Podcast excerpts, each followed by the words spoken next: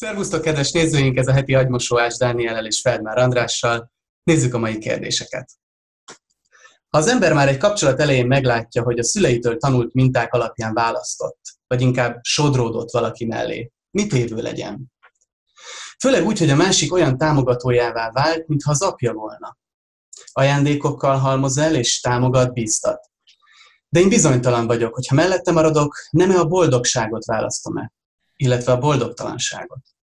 Ehhez az is hozzá tartozik, hogy gyerekkoromban anyám minket vádolt, amiért ő nem lehet szabad. És még most sem az. És most is ugyanettől szenved az új családjában, én meg azt látom, hogy egy kapcsolat mellett dönteni boldogtalanság. Néha ugyanettől a szabadságvágytól szenvedve taszítok el magamtól másokat, akikhez nem is tudom, miért kerülök közel. Rég önálló életet szeretnék, de még mindig apámmal élek.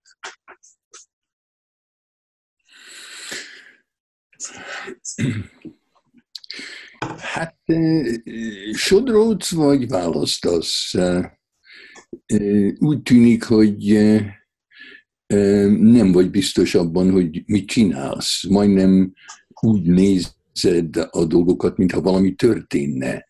És szerintem soha semmi nem történik, mindig valaki tesz valamit valakivel. Tehát vannak félelmeid, de ha vannak félelmeid, és analizálod magad meg a barátodat, akkor nem vagy jelen, akkor nem vagy ott. Én nekem gyakran eszembe jut az, hogy egyszer olvastam egy csomó dolgot, amit szentek hagytak maguk után. A, férfi szentek mind olyanokat írtak, hogy a, az út a mennyország felé ki van kövezve izzó parazsakkal és fájdalmas tüskékkel. A nő szentek pedig majdnem mindegyik megegyezik ebben, hogy az út a mennyország felé mennyország. Tehát minden lépés a mennyország felé mennyország. Hát ez nagyon fontos dolog. Én a nőkkel tartok. A, a férfiak azt mondják, hogy megéri szenvedni az úton, hogyha jó helyre visz. Én meg azt mondom, hogy a francba. Hogyha, hogyha az egyetlen valósága jelen pillanat, akkor én jelen akarok lenni egy kapcsolatban. És hogyha arról gondolkodom, hogy mi lesz, akkor fantáziálok, és akkor ott se vagyok. De hogyha érzem minden pillanatban, hogy ez mennyország, ez mennyország, ez mennyország, ez mennyország, hát akkor, a, a, a, akkor valószínűleg a mennyországba haladunk. Viszont miért szenvednék, és gondolnám, hogy majd megérkezem a mennyországba a barátommal, a szeretőmmel. Szerintem akkor határoznám el, hogy valakivel együtt maradok, ha már együtt vagyok vele. És jó. Persze az is eszembe jut, mert a, a szabadság és a szabadság vesztésről kérdezel, hogy persze összejöhetek valakivel, akinek a társaságában kevésbé érzem szabadnak magamat, mint amikor egyedül vagyok. Hát valószínűleg nem fogom azt választani, minek. Ha csak nem félek attól, hogy az egyetlen alternatíva az, hogy egyedül leszek. És akkor feláldozom a szabadságomat azért, hogy ne legyek egyedül. De ezt mondhatnám egy kájhára, hogy jaj, de jó, nekem kell egy kájha, hogy melengessem magam a, a, a mellette. De aztán azt mondom, kell a francnak a kájha, mert rabja leszek. Fát kell vágni, meg kell tömni, be kell gyújtani, vigyázni kell, hogy ne füstöljön. Hát elveszem a szabadságomat a kájha miatt. Hát a Sartre az élete végén azt mondta, hogy onnan tudod, hogy valaki szeret, hogy szabadabbnak érzed magad a társaságában, mint amikor egyedül vagy. Na, hát legyen ez az iránytűd. Nézzük a következő kérdést. Mit évő legyek, ha nem tudok megszabadulni a gondolattól, hogy valakibe, akibe tényleg szerelmes lettem, elutasított. Miután először együtt voltunk, és attól, hogy rossz hatással voltam az életére. Ez körülbelül kilenc éve volt. Az az együttlét, mondjuk úgy, hogy általam lett kierőszakolva. Pont úgy, ahogy velem is megtörtént, előtte több esetben is, hogy igazából nem tudtam, mit akarok, de bíztam is talán a másikban, meg idősebb is volt, mint én, és csak engedtem, miközben azt hittem, hogy ezt kell tennem. Boldogtalanná tett. Úgy érzem, hogy kis, kis túlzással megerőszakoltam, mert nem ráfigyeltem, hanem csak saját magamra. Mert ezt tanultam az évek alatt, ez nem valódi együttlét, és egy csöppet sem szeretet. N.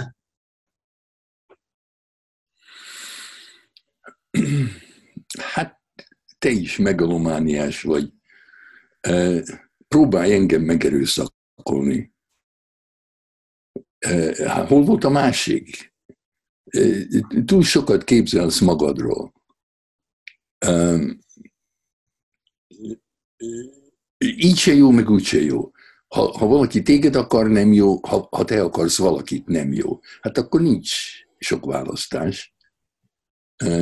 Kész. Akár erre mész, akár arra mész. Nem jó.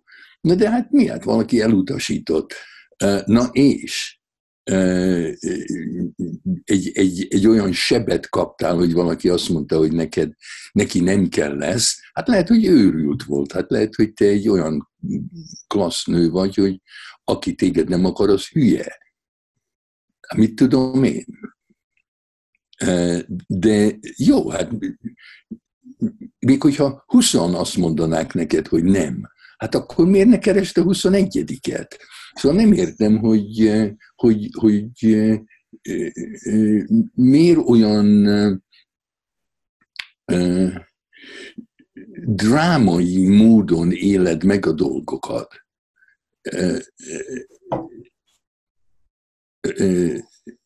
Olyan nincs, hogy neked, hogy, hogy lehet, hogy az volt kilenc évvel ezelőtt, az volt az igazi, az volt a valódi párod, és most soha nem lesz, Hát több, rengeteg millió ember van a világon. Én szerintem legalább 125 ezer 234 férfi boldoggá tudna tenni, vagy te tudnád magad boldoggá tenni az ő társaságukban. Hát egy nemet mondott. Big deal. Menjünk tovább. Kedves András, apám gyerekkoromban szinte mindenért megvert. Édesanyámtól sok szeretetet kaptam, de sajnos nem volt elég erős, hogy megvédjen apámtól. Kb. 8 éve foglalkozom önfejlesztéssel. Ez alatt értem a pszichológust, csoportot, pszichoterápiát. Mostanában inkább befelé keresgélek, meditálok, női körökbe járok. Az életem egész jól helyre raktam. Apámmal is sikerült rendezni a kapcsolatot, képes vagyok őt úgy látni, hogy az, ami akkor volt, most már nem ő. Nincs bennem harag felé. Viszont az általam vonzónak tartott férfiak a következő dolgokban hasonlítanak. Csak önmagukkal foglalkoznak, szavakkal bántanak, nem érdekli őket, hogyan érzem magam, gyengének tartanak és általában használnak. Ennek most véget akartam vetni, és tudatosan olyan fiút választottam, aki bár fizikálisan, akit bár fizikálisan nem tartottam első ránézésre vonzónak, nagyon kedves velem. Most másfél hónapja randizunk, kedves, jókat beszélgetünk, jóképűnek látom, minden tökéletes, kivéve, hogy minden porcikám üvölt, hogy nem ő az, menj tovább. Nem tudok belefeledkezni a vele való csókolózásba, nem feküdtem még levele, nem mindig tetszik az illata. Ez a fent leírt férfiakkal sosem merült föl. Lehetséges, hogy az én kémiai folyamataim az apám típusú emberekre, vagy az általuk generált helyzetekre indulnak el megfelelően? Át lehet ezt írni, vagy menjek tovább, és keressek valakit, akivel minden stimmel, és bízzak a testemben, hogy nem hazudik? Ha ez így van, akkor eddig hogyan tudtam így félre menni? Nem szeretném magam megerőszakolni, de Nem is akarom újra azokat a köröket futni, mint eddig. Mit gondolsz erről? Szeretettel, Márti. Ne, hát semmiképpen se erőszakod meg magad. De, de hát amit mondtam pár perccel ezelőtt, hogy a Mennyországba vezető út minden lépése Mennyország, hát ha az igaz, akkor folytasd a keresést, és ne tölts időt olyanokkal, akik nem szeretnek, és ne tölts időt olyanokkal, akik, akikre te nem vágyol. Hát muszáj, hogy legyen a több millió férfi között valaki, aki szeret is, és vágyol is rá.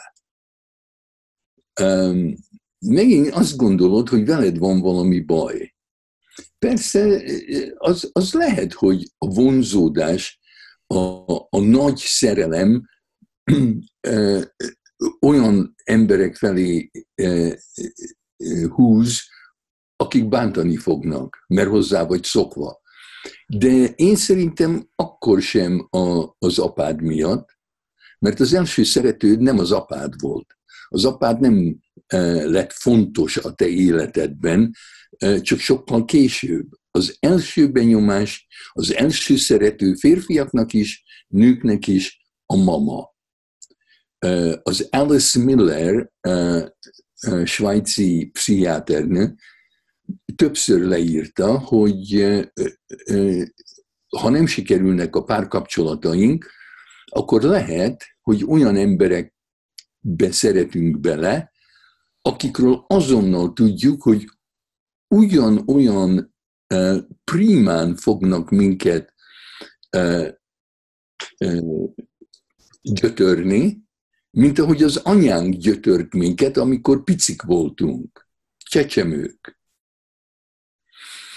Úgyhogy ő akkor azt mondja, hogy aki erre rájön, az vigyázzon, és tartsa magát távol azoktól, akik, akikben nagyon szerelmes tudna lenni. És akkor találjon olyanokat, akikben csak szerelmes, és akkor majd nő a vonzódás. De, de mondom, az anya itt a, a, a, a, a probléma, nem az apa. Um, az is van, hogy tulajdonképpen egy baráttal szexelni lehet, hogy neked unalmas. Sokkal izgalmasabb egy ellenséggel szexelni. Ezt a szexológusok már tudják, hogy a, a legnagyobb izgalom ellenségek között van szexuális izgalom, nem barátok közt. A, a kielégülés barátok között történik, de az izgalom ellenségek között. Hát én, én szerintem, ha, ha arra törekszel, hogy olyan közel kerülj valakihez, amennyire emberileg e, ez lehetséges, ez mondjuk az én célom úgy általában, hogy minél közelebb kerülhessek valakihez, anélkül, hogy bárkinek is fájdalmat okozzak, azt megteszem, akkor ha nem izgalmas és nem tudod elfelejteni önmagadat a párodnak az ölelésében, hát akkor nem tudsz közel kerülni hozzá. Akármennyire is jó barátod, két ember között a szex az, ami a lehető legközelebb hoz minket. Tehát szerintem keres valakit, aki, akivel ez megtörténik, és nem bánt. Hmm. Nézzük még meg egy harmadikat, ennek is köze van a kapcsolatokhoz, szexualitáshoz. Kedves András és Dani, van egy társam és egy közös gyerekünk. A társammal ugyan jól megbirkozunk a mindennapokkal, és a gyereknevelés is egészen rendben. Tudunk együtt nevetni és beszélgetni is. de egy ideje már nincs köztünk szex, vagy akár csak ölelés vagy csók sem. Persze beszéltünk is, nem egyszer a dologról, teljesen spontán és őszintén, ahogy tőle tanultam Andrástól. Eredmény nélkül. Én alig múltam 30 éves, tehát ha semmi nem jön közbe, akkor még élhetek egy pár évig. Egy ideje egyre idegesebb és kiegyensúlyozatlanabb vagyok, pedig egyébként nagyon életvidám és laza gyerek vagyok többnyire. Azon gondolkozom, hogy ha ennyire kihűlt a kapcsolat, akkor abba kell hagyni, szét kell költözni. Kár, hiszen amúgy jól megértjük egymást. Vagy van más jó megoldás esetleg, amiért, amit valamiért nem látok? Az egy valódi opció lehet, hogy beletörődök, hogy 32 évesen vége a szexuális életemnek. Szerintem fennáll a veszély, hogy eléggé besavanyodnék. Köszi, hogy meghallgattad a kérdést, és üdvözlet. Ja, és köszönet a tapasztalataid megosztásai, megosztásaiért. Pisti.